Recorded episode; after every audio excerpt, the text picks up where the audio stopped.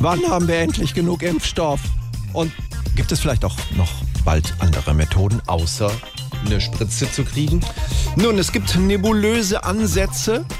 Man könnte das bald vielleicht auch inhalieren.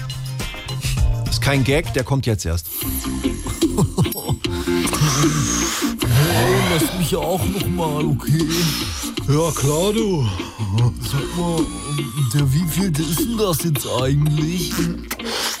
Ich glaube, das ist jetzt der achte. Hilft ja nix. Wir müssen ja die Welle brechen, ne? Ja, klar. Sag mal, was macht ihr denn da?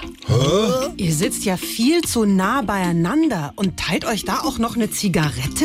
Ja, so ähnlich. Das ist unsere Impfung, ne? Ja, Selbstimpfung.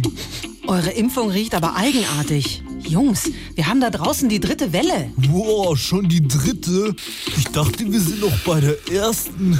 Das ist bestimmt eine Nebenwirkung vom Impfstoff. Was für ein Impfstoff denn? Na hier, Rastazeneca. SWR 3